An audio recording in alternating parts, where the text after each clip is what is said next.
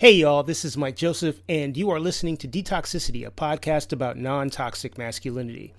I want to thank you in advance for listening, and also remind you to push that subscribe button so you can have upcoming episodes delivered right to you. Also, feel free to leave feedback by rating and commenting. Finally, get in touch with me either by following me on socials, Tis Mike Joseph on Twitter and Detox Pod Guy on IG, or by emailing me, detoxpod at gmail.com for all y'all old school people.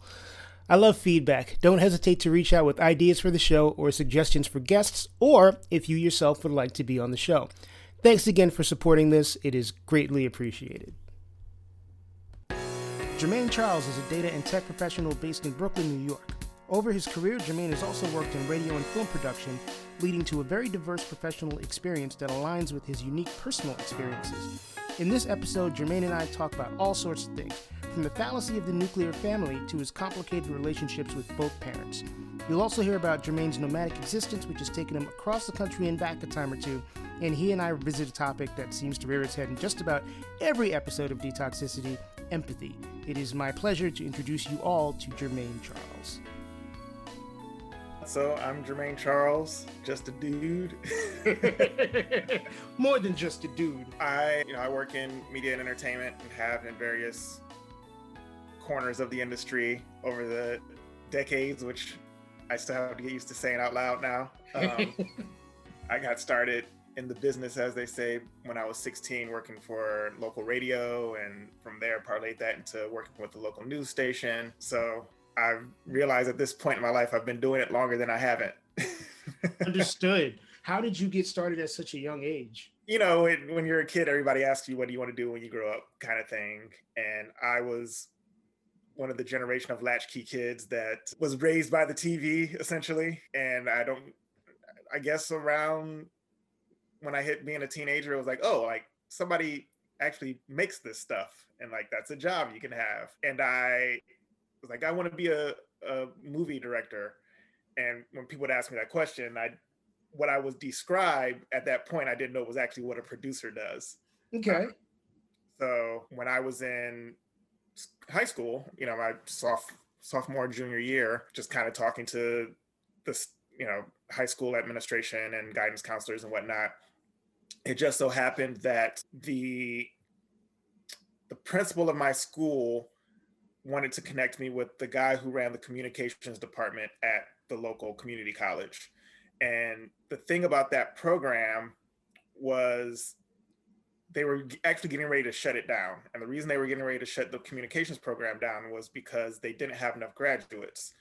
Not because they didn't have enough enrollees, but because everyone who went to the program ended up getting jobs and going to work before graduation so they didn't have enough graduates to justify continuing the program it was almost like the program was too successful for its own so the guy who you know he set up kind of a informational meeting and i went over to the campus and talked with him one day and he was like you know i actually know the program director at the local radio station and you know music was a big thing for me too. So not only did i want to direct movies i think you know, you grew up in the neighborhoods I grew up in. At some point, everybody wants to be a rapper or a producer. Familiar you know? with that concept. I'm the kind of guy that like reads liner notes. So I would get albums, and spend an hour just kind of reading what was sampled where, and like then go dig in the crates. My dad would be like, "Oh, that record, yeah, let me play that like, original." And I was fascinated with how they would chop it up. And you know, at one point in my life, I thought maybe I might be like a tour manager or like I might manage other music people. So the guy from community college, Robert Cunningham, connected me with the program director of the local radio station. And I ended up interning for the local radio station, WFXE in Columbus, Georgia. And from there, I ended up doing weekend morning drives. So it was, I would get to do an hour of like playing music and then they had a syndicated show that I would run. So it was basically just kind of operating the board and playing the national syndicated program. And then after that syndicated program, I would come back on and do another hour of me. As a teenager? Yeah. This, wow. so because of that, like I'm the lead in and the lead out. I, like my ratings were like not because of me because I was doing anything spectacular, but because I was sandwiching this like nationally syndicated like Russ Parr. Uh, mm-hmm. Uh, so like the block my block had like these skyrocketing ratings but it was also you know 6 to 10 a.m saturday morning the shift that nobody wanted to get up and do so. sure sure. And then robert ended up becoming the operations manager for one of the local tv stations WRBL and then you know i he was like you want a part-time job here? So i was in high school working two part-time jobs one at the radio station one at the tv station. You were hustling wow, you had your eyes on the prize in high school when I feel like most people, you get to like sophomore year or junior year in high school and you're just concerned with like hanging out and you know talking to girls and like where did you get your your drive your focus? I mean plenty of that happened too don't get me wrong. Oh. I mean i knew that's what i wanted to do and then you know because i was working at the radio station i got to hang out with all the djs and whatnot you know and there was like the cachet that came with that you know i could walk around the halls of school and be like yeah, I'm like going to be backstage at this concert this weekend because the radio station is promoting it. And I'm, I'm kind of the man and I get to wear that on my shoulder, which as a 15 year old is like, you know. oh, yeah. I can only imagine. So that it, there, it was kind of like this uh, positive feedback loop, right? So it'd be one thing if like, oh, I'm doing all this work and like it's a distraction from me being able to hang out and talk to girls and all the stuff that you mentioned. Like, this actually helps me talk to more. it improves your game. so here's a question that once you mentioned to me that you work in film and TV as a producer, I've always wanted to ask, what exactly does a producer do? So it depends, you know, there's a lot of different types of producer. So you have, you know, your executive producers, which are generally the guys who do the bankroll and raise the money or if they're not funded themselves, if they're not, you know, working for a studio or whatever. You have your line producers, which are the guys or women, the people who make the trains run essentially. You know, they hire all of the crew and make sure that the budget is on track and, you know, book down the locations. If they don't do it themselves, they know the locations manager that they work with and then they, you know, connect with usually a director may want a specific DP, but on smaller films, you know, you may just basically staff the whole production. You have your associate producers, which is a bit of a nebulous term, can be everything from, you know, such and such actor wants his girlfriend to get a credit. So she becomes an associate producer, or sometimes it's the person who found the script and or the writer may want to produce her credit. You know, associate producer credits can be handed out as collateral for a lot of other things. That's not to say that they don't do have specific roles. It just depends on the production. That title can be applied to a lot of different roles. So I tend to fall more in the line producer uh, or production manager space. It's been a while since I've done that on any film side, on the film side anyway. You know, I've got a corporate day job now, essentially doing line producer stuff for a corporate entity. sure. So you mentioned that. So you're from Georgia originally? Not originally. So I've okay. lived in a lot of different places. Uh, I was born in Ohio. My dad was in the military, but I didn't move around with him in the military a lot. So, okay. You know, like he and my mom weren't as long I don't remember a time of them being together. Like there's one picture I have my possession of the three of us when I was a baby, and there's like a narrow window of time when that picture could have been taken. so he was in the military. I uh, was born in Ohio, lived with my mom until I was, well, I lived in Ohio until I was 15, and then I moved down to Georgia with my dad, which is where he was stationed at the time. So that's the only place I was with him in all of his various assignments throughout different places. He was in Germany at one point and was in Hawaii when I was in college and Alaska and a bunch of different places. Oh wow. Well, I only lived with him in Georgia. And then from there, I went to college in Florida, Tallahassee at Florida State. After college, I went back to my hometown for a quick minute and then ended up moving out to LA because you know when you're a film school kid. That's that's where the stuff is. Yeah, and I was in LA for the majority of my adult life, so that's where I consider home. Okay. And then from LA, I ended up in Denver for a little bit, and that's when I kind of got in the corporate side of things and started working in cable TV. And then I was at I was actually at Time Warner Cable, So when Time Warner Cable merged with Charter, you know, when mergers happen, people tend to scatter to the wind. And that's when I moved to New York because, you know, being in Denver, it's like, well, if I'm working in media and I'm not going to be with this company anymore, back in LA and New York are the places for me to go. That's right. And at that point, it was like, I've got a certain amount of money. I can go out to New York for a period of time, try to figure it out. And if it doesn't work, I've got my network in LA. Like I could always fall back on that. And here I am four years later talking to you. So I don't you feel like LA is home. So what about LA specifically captured your heart? Because I have issues with LA. well, yeah.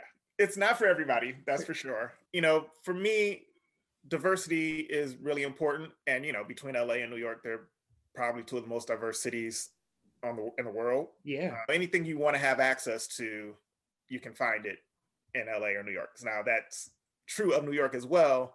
I think for me, LA is a lot of where I came into my own, you know, like that's yeah, I was in college living by myself, but like where I kind of really found myself as a person and like who I want to be individuated from family ties and sure who I'm supposed to be versus who I want to be. I think a lot of that happened for me in LA. So I just kind of feel that kinship to it.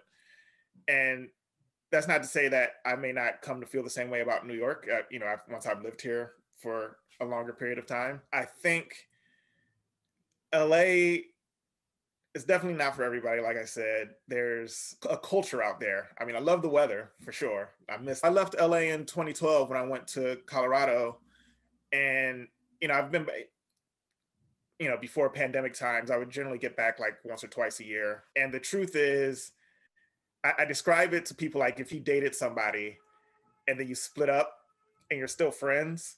So it's like i still know this person but i don't know them like i used to know them. Like sure. they their life has evolved away from what it was when they were with me. And la has definitely changed. It's kind of one of those things where it's like i remember when this block was completely different in an ideal world, you know, I might have a bi-coastal life where I kind of go out there when the weather is bad and then come, you know, or just spend time on each coast depending where business takes me. Yeah. Um, I'm not operating in in, in that realm just yet, but who's to say? it, it can happen in the future. Indeed. You mentioned sort of the who who you who who you were versus who you are, the whole finding yourself process. And was there a gap in who you were supposed to be versus who you thought you were? Like a size? Because I think it's different for everybody, and everybody has like the person that you know your your parents and your school friends and all those people know versus like the person you really are. That gap can differentiate in size from person to person. How much of the self that you are now was in the Jermaine that everybody thought you were? Or, or vice versa? I mean, there's definitely threads. And I don't think that this is unique to me. Everybody, like you said, kind of goes through this process of individuation. I was always, for lack of a better term, a, an intellectual.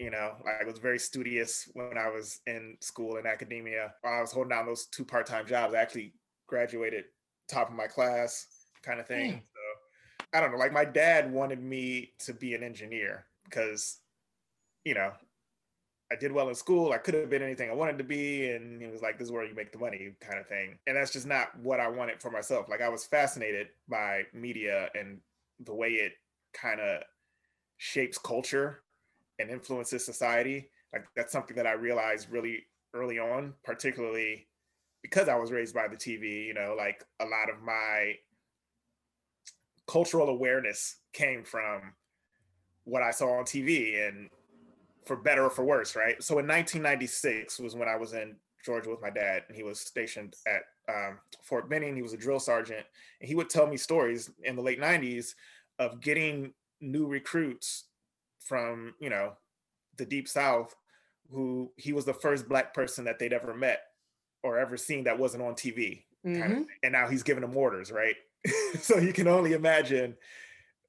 Can only imagine. And you remember back at that time and even today still just representation is huge for me because there was limited representation of black culture on TV back in the day and it was yeah. like you got Cosby as the positive and then you've got a bunch of other stuff that falls in various realms. And it's like there's ways to be positive without being the Huxtables, you know, like never mind what we know about Bill Cosby now, but right.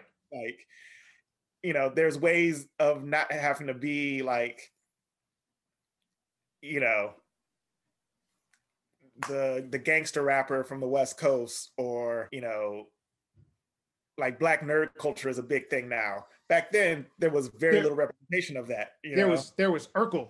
Yeah, exactly. Right. Yeah. And just all the flavors of, you know, particularly being in New York, that's the that's something that's been eye-opening for me are all of the different the diaspora of blackness from outside of the US, right? So like within US culture there's like African American culture and all of the ways that that can permeate. But here in New York I've been a lot more exposed to like Caribbean culture and like a lot of the African people who have neighborhoods set up here where it's like if you're just getting all of your experience of Black America from the TV, you're not going to get any of that exposure or have familiarity with any of that. And it's very important to me to have some of that stuff represented accurately, you know, for both positive and negative things. Like I'm not want to, I'm not one to preach and say like, oh, we want to get rid of all these stereotypes and whatnot. It's like, well, if that's a part of it, yes, fine, show that but let's balance it out with the other side too. Right. It can't know? be the only part of it. Exactly. You know, and it's something that comes up.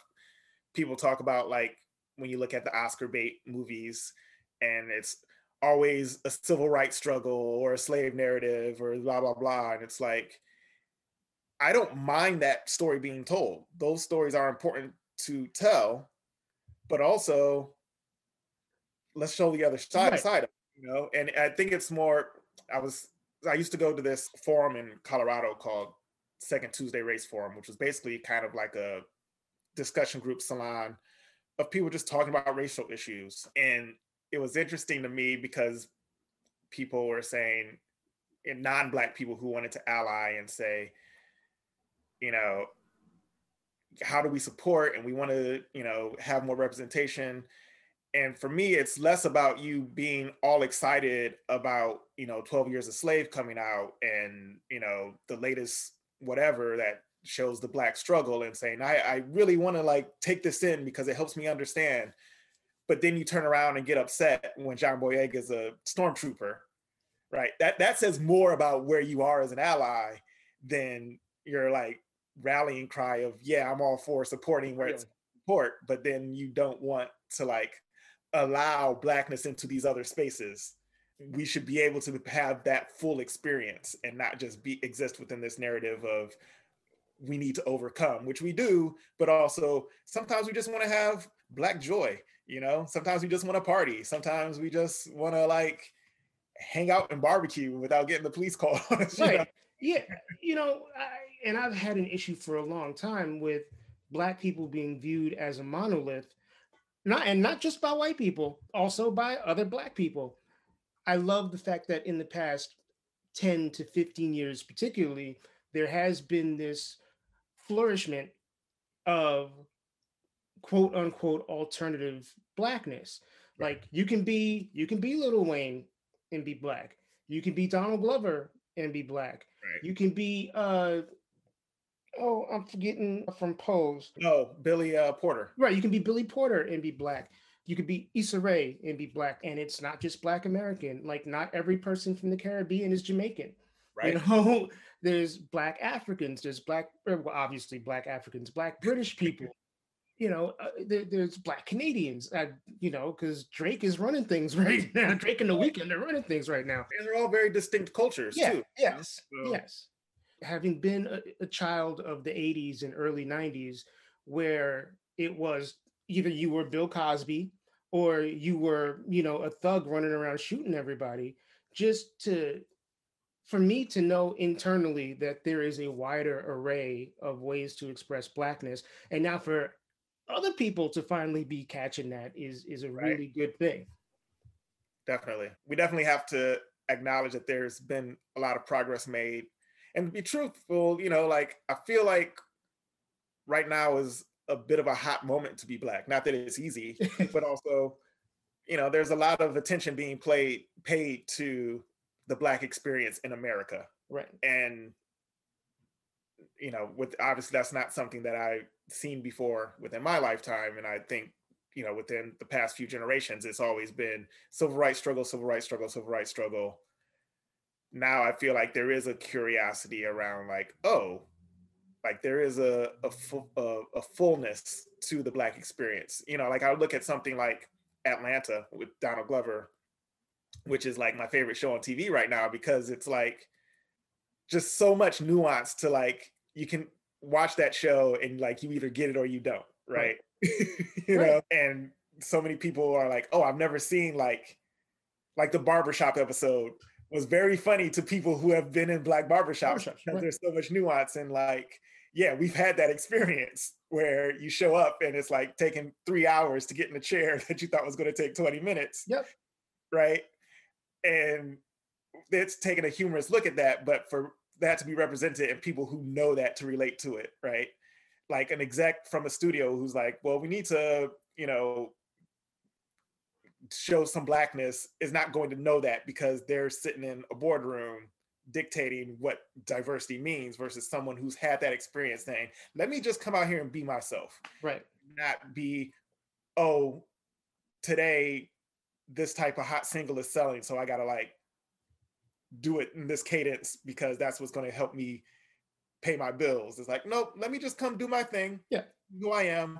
And trust me, there's people out there who can relate. Yeah know? individuality is celebrated to a level that it never has been before.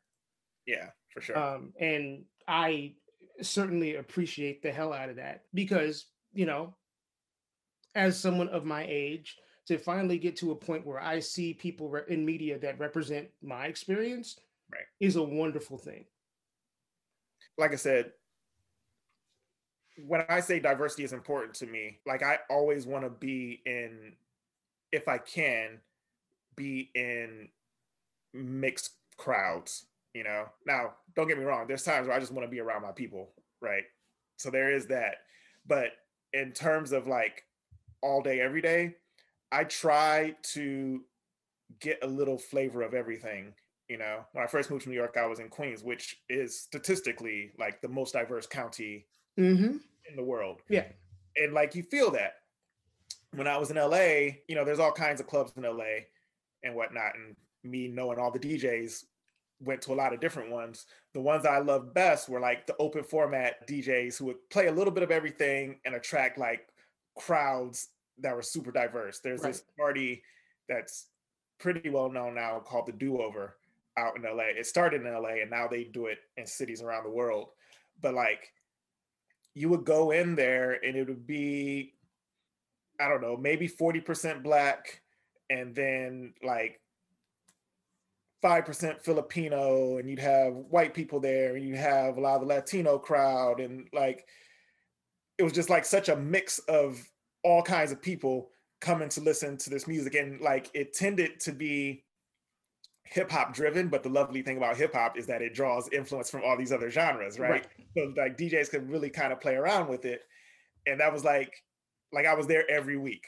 Like I don't I didn't consider myself a club kid, but at the end of the day, I ended up being a club kid. Because, like, you just didn't be in this environment. You, you had know? to find the right club. yeah, exactly.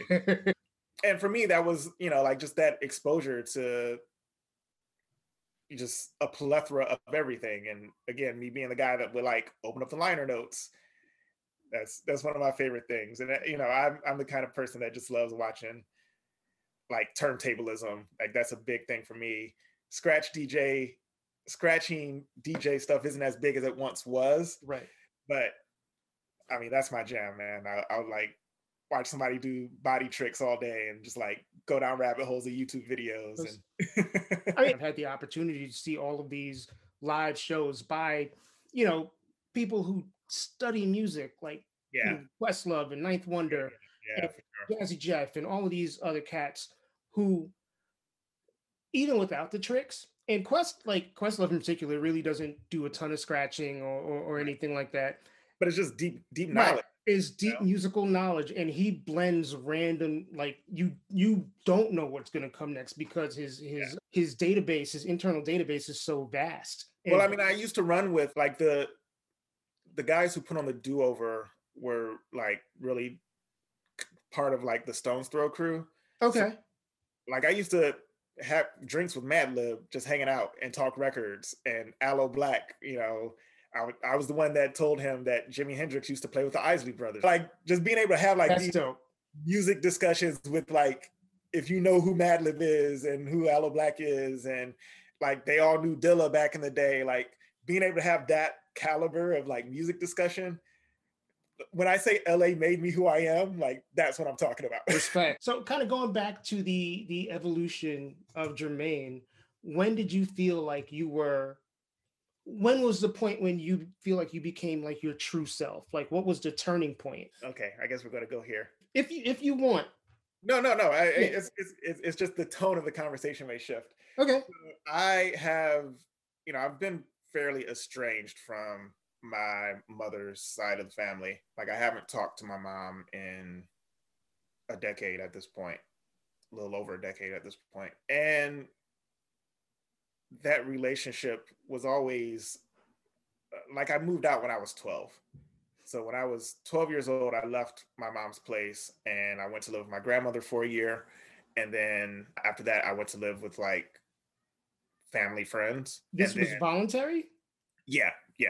Okay. Uh, and to her credit, she let me go because she knew I wasn't happy. You know, I, there was some conflict with my stepdad, but I'm not going to like place that all on him. It was that combined with a lot of other things. And even when I moved out, it's still, there was still kind of this like, this feeling of obligation to like make her happy. And a lot of times it felt like, how can I say this?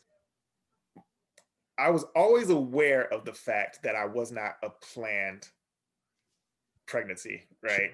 My mother never said it explicitly, but there was just general awareness that she felt her life would have been easier if it weren't for me.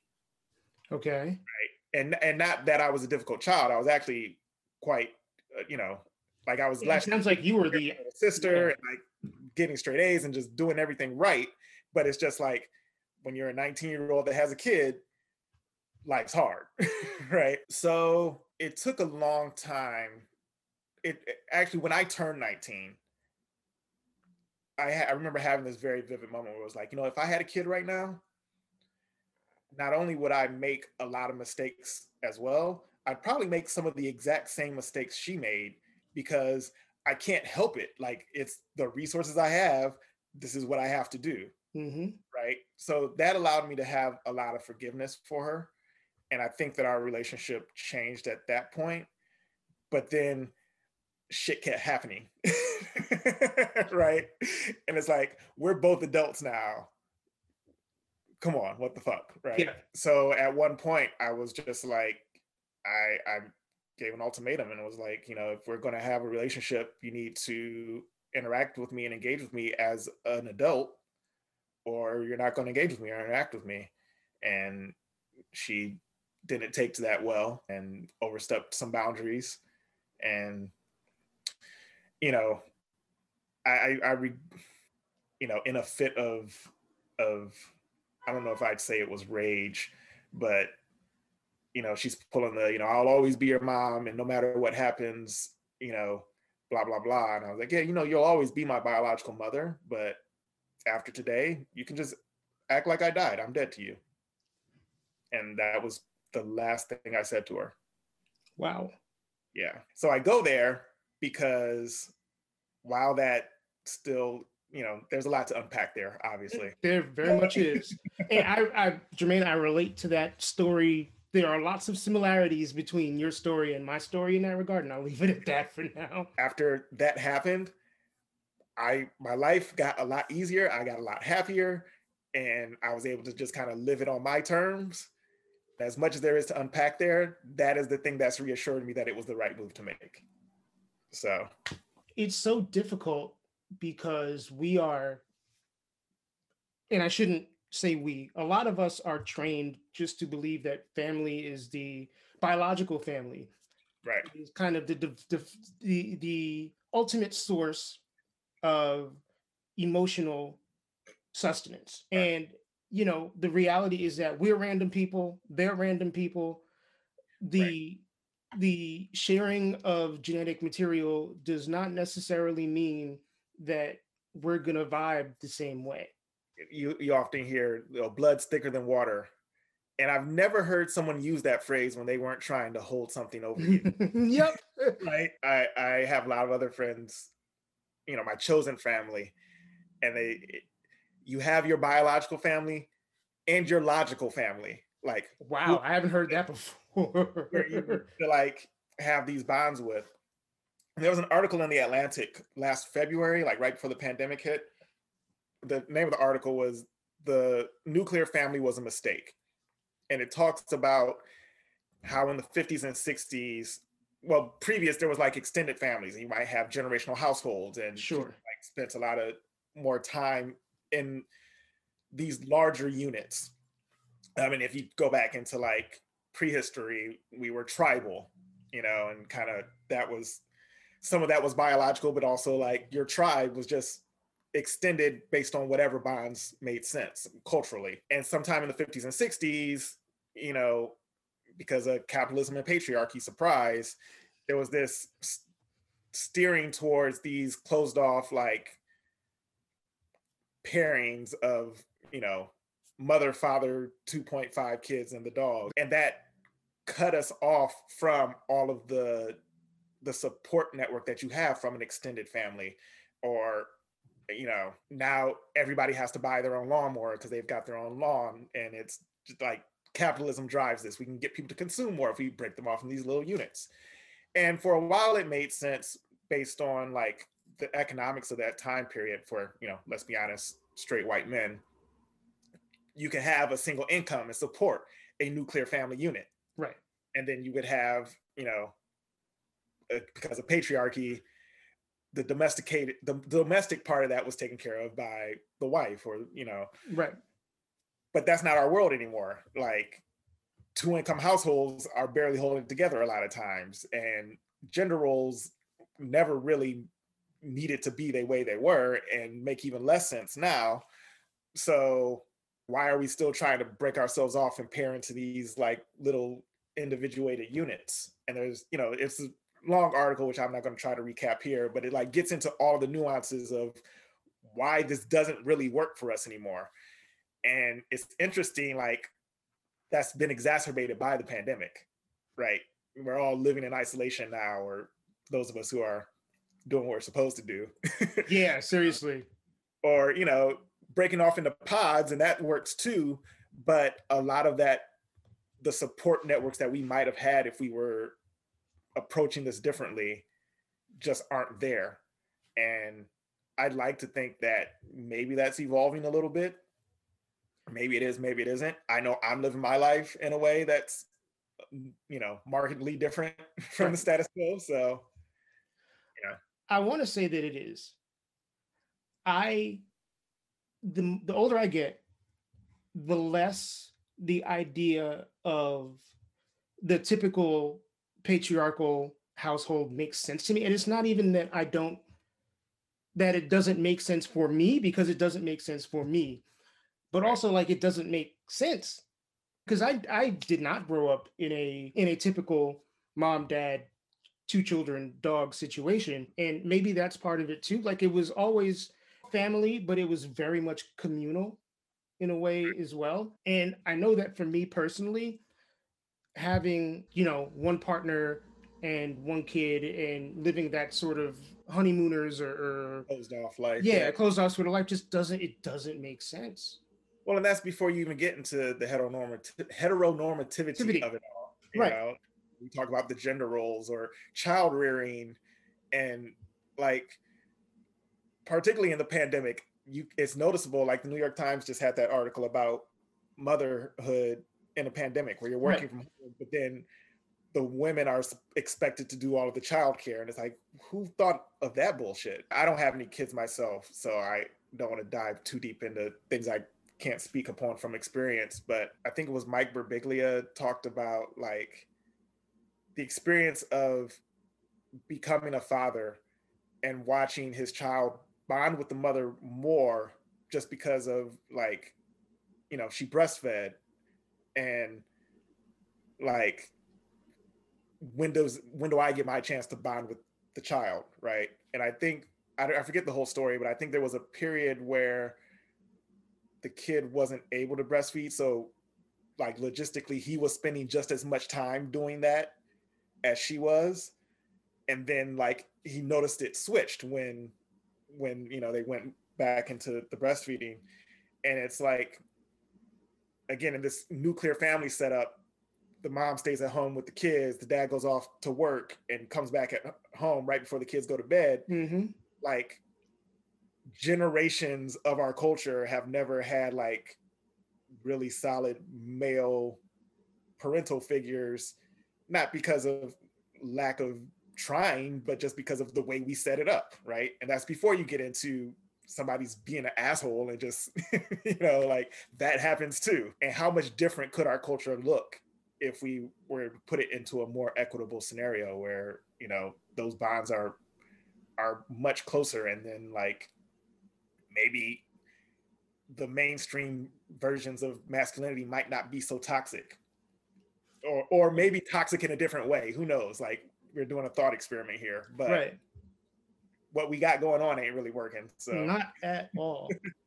Not at all. And it's interesting that you you know your environment wasn't exactly the the uh, condition kind of you know mom dad thing either. So you know you have experience in something that that is not quote unquote the norm which i think might make you more amenable to to considering alternative means of kind of living your life yeah absolutely You know, I am curious because you haven't spoken much about your dad. His being in the military, like, kind of enforce certain, like, a certain rigidity or a certain order. So, I mean, I moved in with him when I was 15, and then, you know, I graduated high school and went to college. So I only lived with him for two and a half years ish. And I, I tell people my dad can be the coolest dude in the world when he wants to be, and the biggest asshole in the world. Depends on how he's feeling that day. And you know, I, I move in with him when I'm 15, and he's in the military. Like my, I had a stepsister, so he gotten married, and she actually passed away. My, my stepsister passed away, but his only experience with like young men, it, it was actually another the program director at the radio station that I was working with. Like I was in my in my head one day and he was kind of talking me through some stuff and he was like you realize your dad's only experience with young men is other troops.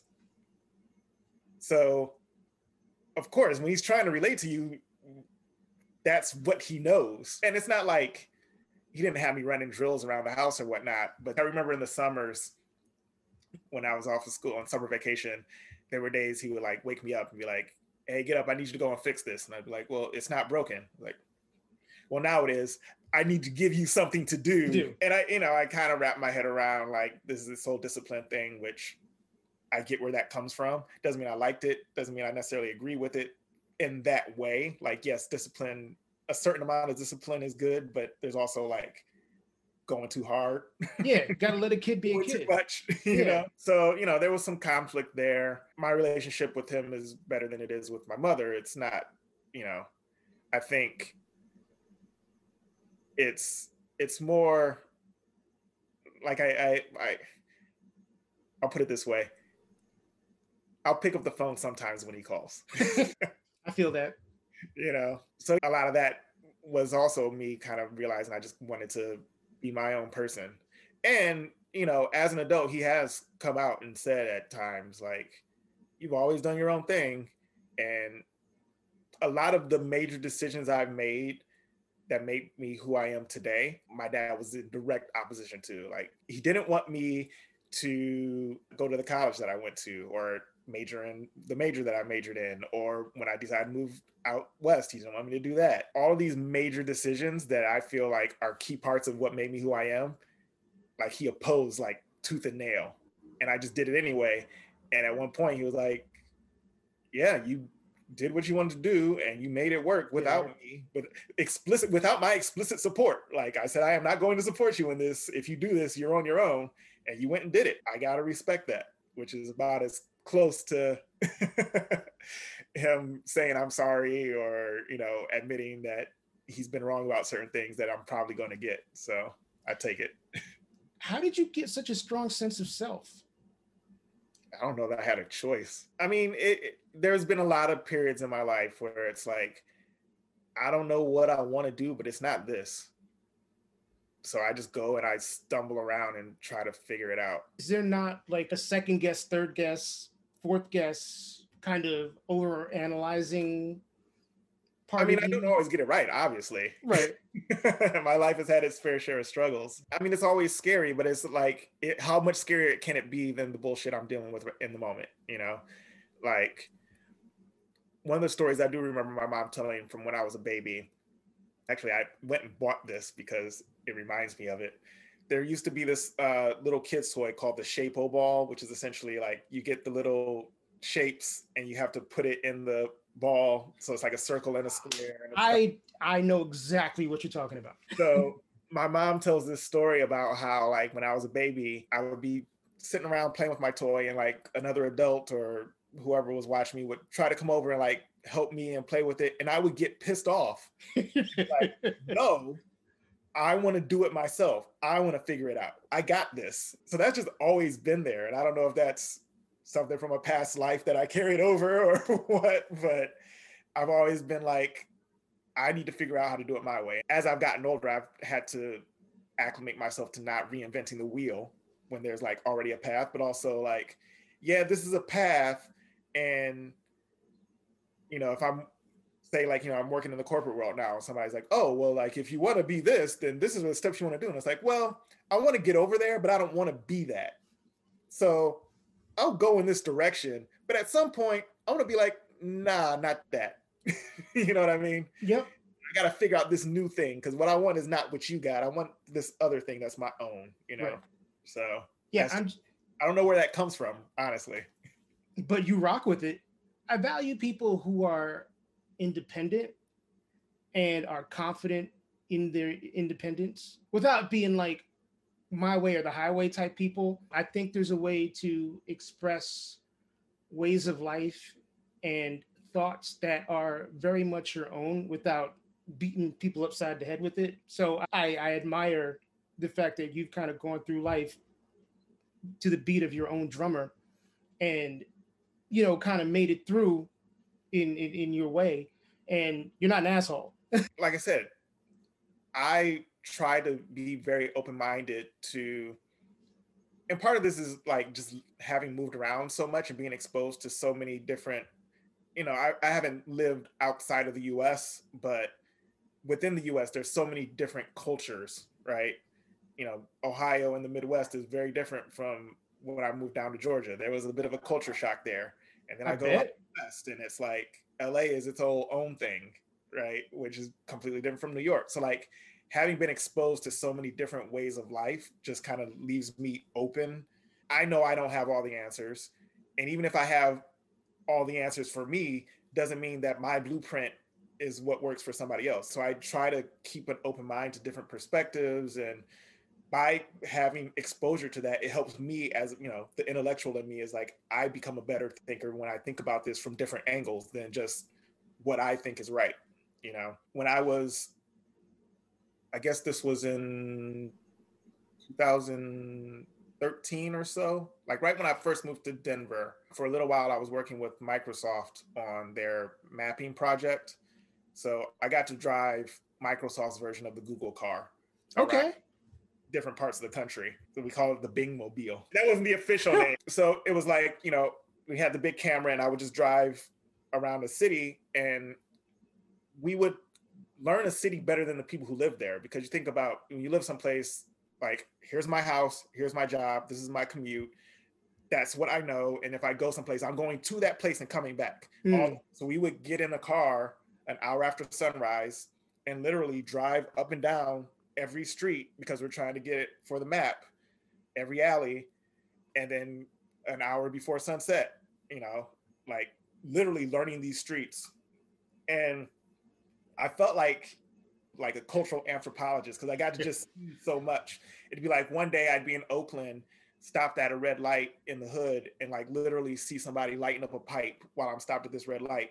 And then the next day, I'd be in some gated community where there's literal gargoyles in someone's front lawn and just recognizing certain patterns about like how different neighborhoods are set up. Like you recognize projects when you see projects. Yeah. Gated communities you recognize when you see that. But there's all these other things in between that people don't necessarily recognize the patterns of but I picked that up because I was just seeing it all the time and like seeing the contrast and like recognizing how to tell what kind of neighborhood I was just from like crossing the road kind of thing and like oh something's changed here I think by being humans you kind of sense it but like being confronted with it to a point where you can start actually picking apart what it is that you intuitively know that was really fascinating for me and it just kind of gave me what I feel is like a really broad understanding. Again, a kid raised by the TV and having that be extreme, you know, the sole major impact on how I interpreted the world, and then actually being in the world and learning it from the other side. Not a lot of people have that experience, and I think right. that is like a really unique perspective on how I approach everything because I've had that experience. Do you think that the concept of people not having the opportunities to be in the world the way that you have do you think that that is like kind of a deliberate construct or something that is just random? I mean i'm not like a super conspiracy theorist or anything but i mean it depends on what you mean by by deliberate.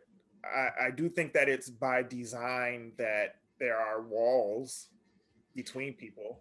Yeah, I just I asked that because one thing that frustrates me is that people so often stay in their own siloed existences right. and don't get the chance to develop empathy because they don't get to experience cultures not like them or people not like them or neighborhoods not like them or so on. Right. And one thing that's popped into my head, especially in the last five or six years, is just like is this how do we get more people to kind of look outside their own conditioned value system and their own people for lack of a better term and actually get the chance to develop empathy by experiencing other people and other ways of living because i think all that that ultimately makes you a better person uh, certainly a more empathetic person but arguably a better person as well i mean you know media plays a part in that which is why i choose to be in the space that I'm in. And you know, you get a lot of people who think of it as oh, it's entertainment, it's frivolous, but it's like sure you can approach it that way. I approach it from a completely different angle where it's like no, this is important because it is how people perceive the world. It is mm-hmm. how people form their beliefs and opinions and perceptions of the world that they may not be able to go out and touch every day. Right? I think people don't realize how many walls there are and some of it is I'll say by design, but also it's not like there's some mustache twirling villain that's like, aha, we have to like, yeah. I, I think by circumstance and resources, and it's like just the the path of least resistance. Like it's easier to p- keep people in their bucket than to like try to get them to explore and the internet helps with that too. You think about when we were growing up, if you were the black kid who was into punk rock in the hood, you were the weirdo. Mm-hmm. And then the internet comes along and you realize, like, oh, there's a bunch of us. And oh, Afro punk is a thing now. Like, that's a whole thing now that if those people haven't been able to find each other before, like, they would have been the only they would have been the only weirdo in each of their individual neighborhoods. Right, exactly. I, I also remember when I was in high school, I'll say, um, reading an article about how the last county in the US had finally gotten hardline telephones. This is like the late 90s. Wow. And you think about like when was the telephone invented? Like the early 20s and it took that long for us to build the infrastructure so everybody had access. It used to be, oh, I got to run into town because I need to use the phone, like someone who lives in a rural area on a farm. Right. And what people don't realize, like, that still exists today. There are parts of the US and whole communities that don't have like reliable internet access. dial up, yet alone broadband, right? So those of us who live in urban cities and and major metropolitan areas tend to take some of this for granted and oh i can just type it into google and get access to this or if i want to find a community online i can find other people who are into like this weird niche thing that i'm into and you will likely find that but the young queer kid who's in conservative alabama in a rural area doesn't realize there's all this support out here he's out there like going through conversion therapy because his parents took him to the pastor and was like, "Fix my child." That's still happening today, right? right? And I think the only thing that that gets through that is the exposure. I was just listening to some political pundit the other day talk about I don't think we want to get rid of certain ways of life, but me being the progressive that I am is kind of live and let live. But what do we do about people whose way of life, who two groups whose ways of life threaten each other, mm. right? And not from any sort of like malice or animosity or, or aggression, but just you know, think about like the Amish, right? Who choose to live this kind of existence without technology or advanced technology, I should say. And that's a choice, fine but just by being surrounded by all of this other stuff, their way of life is quote unquote threatened. threatened. Right? So how do we make space for someone to maintain the way of life they want to maintain without these outside threats? And I think it takes a while and some trial and error to get there. That's before you get to how does someone that's born into that who doesn't want to stay in that have the option to say, cool, you guys stay here and do this. I'm going to do something. Yeah. Right. you know what yeah. I mean? Yeah. So I think it's it's you know, as culture and civilization evolves, we're gonna have to try to figure that out one way or another, and we're probably gonna mess it up along the way, and there's probably gonna be some wars and miss because we're human, and that's the way humans work. Right. But ultimately, I, I like to think that the, the long arc of justice will eventually get to a place where we can all kind of coexist in our in our realms as we choose. It's it's slow and it's painful. Yeah. But you know, 2021 is a lot different than 1996. Indeed. and I think it's I think it's mostly positive. Yeah. And I think a lot of the the turbulence that we're witnessing right now is just sort of like it ebbs and flows. Like we have to go through this in order to get to the other side, mm-hmm. right? Like people are just now getting exposure to a lot of these things. So There's like this balkanization where people are kind of like, oh no, I'm used to this and all this other stuff is threatening now. And that can be along religious lines or racial lines or sexuality lines or nor- gender normative lines or whatever. And people are like, this is not what I'm used to. I don't know how it works. It scares me. Right and that's before you even get into the psychology, the Jungian psychology of me projecting. I actually really want that.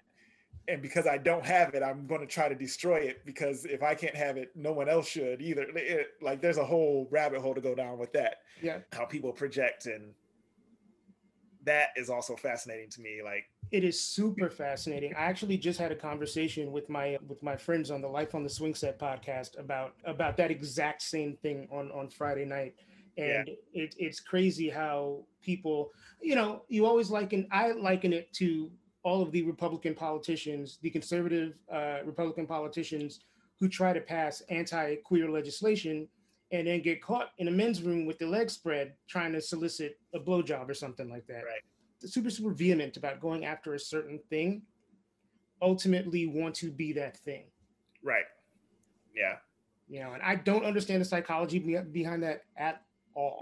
like I don't get it. But a friend of mine way back in the day He was sort of like a pro-black activist. He had a quote, something I'm not gonna remember it verbatim, but it was something to the effect of like they they hate the way we dance, not because of anything inherently wrong with our dance, but because they can't do it. And it was it was just like such a succinct way of expressing that. I love that. You know. I love that. I got to thank Jermaine for taking the time out to be on the show and get interviewed. I really appreciate his perspective and his thoughts. Uh, whether we agree or don't agree on them, uh, he provided a lot of food for thought on this episode. Uh, Jermaine is fairly absent from social media. If you want to find him, go on LinkedIn, look for Jermaine Charles. Check out the photo in the social media um, stuff that I do for the show with his picture. Match it up, and there'll be. So uh, you can find him on LinkedIn. I feel like that might be the first time I've directed someone to a LinkedIn page in a year of doing this show. But I also respect the uh, staying off social media because social media can be a grind sometimes. So uh, once again, thanks, Jermaine. Thanks for listening to this episode of Detoxicity. I hope that you enjoyed it, and I hope that you push that subscribe button and follow on socials. Once again, I am Detox Pod Guy on Instagram, and I am Tiz Mike Joseph on Twitter. Please feel free to rate and comment, and also reach out if you know anyone that would like to be on the show, or if you know anyone who would like to uh, listen to the show, or who would enjoy listening to the show, or who would get something out of the message that we're sending in these episodes. Uh, I want to thank Calvin Williams for providing the music that you hear at the beginning and end of each of these podcasts. I want to thank Jacob Block for providing the artwork that you see when you're listening to this episode on platforms. I want to thank Jeff Giles for the inspiration behind the creation of this podcast to begin with, along with Andrew Grossman, uh, who's been a previous guest on the show and also provided sort of a seed for this podcast to take place. Uh, once again, my name is Mike Joseph. I am the host and producer of this podcast. I want to thank you for listening and please take care of yourselves. And I would say take care of yourselves and each other, but I would be stealing from Jerry Springer if I did that. But you get the idea. See you next week.